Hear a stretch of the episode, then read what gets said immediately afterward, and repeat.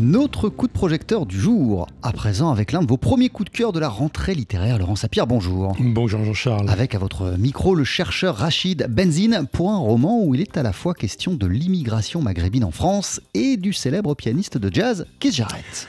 Drôle de mixage, a priori. Et pourtant, c'est bien ce que réussit l'auteur dans Les silences des pères, euh, plongée délicate dans l'histoire de l'immigration maghrébine en France à travers une relation pleine de silence et de malentendus entre un fils et son père. Tout commence avec la mort du père, un immigré marocain dont le fils euh, débarrasse l'appartement, jusqu'au moment où il trouve par hasard une grosse enveloppe avec à l'intérieur plein de vieilles cassettes audio minutieusement datées. Et, dans ces cassettes, eh bien, le père euh, s'adressait à son propre géniteur resté au Maroc et, il lui a raconté sa vie en France. Et qui se Jarrett alors dans tout ça? Eh bien, Keith Jarrett, c'est la porte d'entrée du roman. D'une part parce que le fils est un pianiste confirmé et aussi parce qu'il se rappelle que la seule musique qu'écoutait son père dans sa banlieue à Trappes, c'est le Cologne Concert de Keith Jarrett, le fameux concert de Cologne en 1975. Alors c'est marrant parce que dans un autre roman de Rachid Benziane, euh, de Rachid Benzine, pardon, ainsi parlait ma mère, il y avait une, relation tout aussi euh, curieuse entre une mère immigrée et illettré, et un classique de la littérature française, La peau de chagrin de Balzac, qu'elle avait également découvert grâce à une cassette audio. Ce qui est certain en tout cas, c'est que la musique de Keith Jarrett fait écho au caractère taiseux du père. On écoute Rachid Benzine. C'est à la fois une musique difficile, mais quand vous écoutez les premières notes, et j'invite vraiment tout le monde à écouter les premières notes du concert de Keith Jarrett, au moins la première partie, il y a quelque chose qui devient d'un seul coup, qu'on soit initié ou pas, il y a quelque chose d'universel. Il y a dans cet enregistrement quelque chose qui relève de la magie, une espèce de poétique qui met, qui met en place une poétisation de l'existence. Et puis, là aussi, peut-être que ça fait écho au père, il y, a, des silences, il y a des jeux de silence chez Keith Jarrett énormément. Il y a des non-dits, il y a des silences. Et c'est à partir de ces silences-là, à partir de cette contrainte liée au silence, qu'il y a une possibilité de créer un espace de création.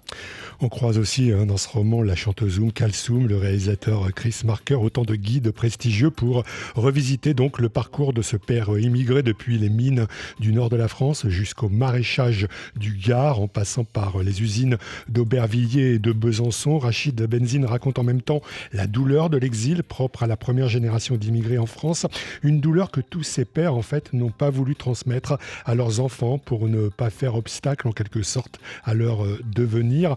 Euh, des pères qui allaient même jusqu'à se rendre invisibles parfois, surtout lorsque leur fils parvenait à, s'en sortir. Il y a une scène vraiment terrible à ce propos dans le roman, c'est quand le père croise par hasard dans un bus son fils et ses amis du, conservatoire. Euh, Rachid Benzine nous raconte la suite, sachant que c'est une scène que lui, l'auteur, il a vraiment vécu dans, sa propre vie d'universitaire. Je revenais de l'université et je rentrais avec mes camarades, il pleuvait, c'était à la gare de Trappes.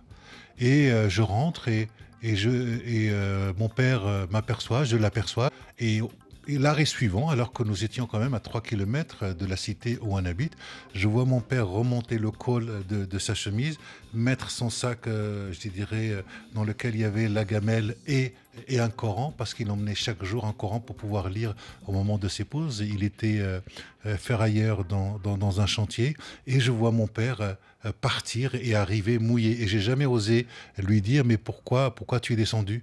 Mais, mais au fur et à mesure, j'ai compris que mon père euh, se voulait le plus discret possible, c'est-à-dire il voulait devenir invisible de telle sorte à ne pas nous gêner. Émotion et pudeur derrière ces mots. Les silences des pères, c'est un roman de Rachid Benzine et ça vient de paraître au seuil. Merci beaucoup Laurent Sapir. À bientôt. On poursuit sur TSF Jazz avec Frank Sinatra, voici Love and Marriage.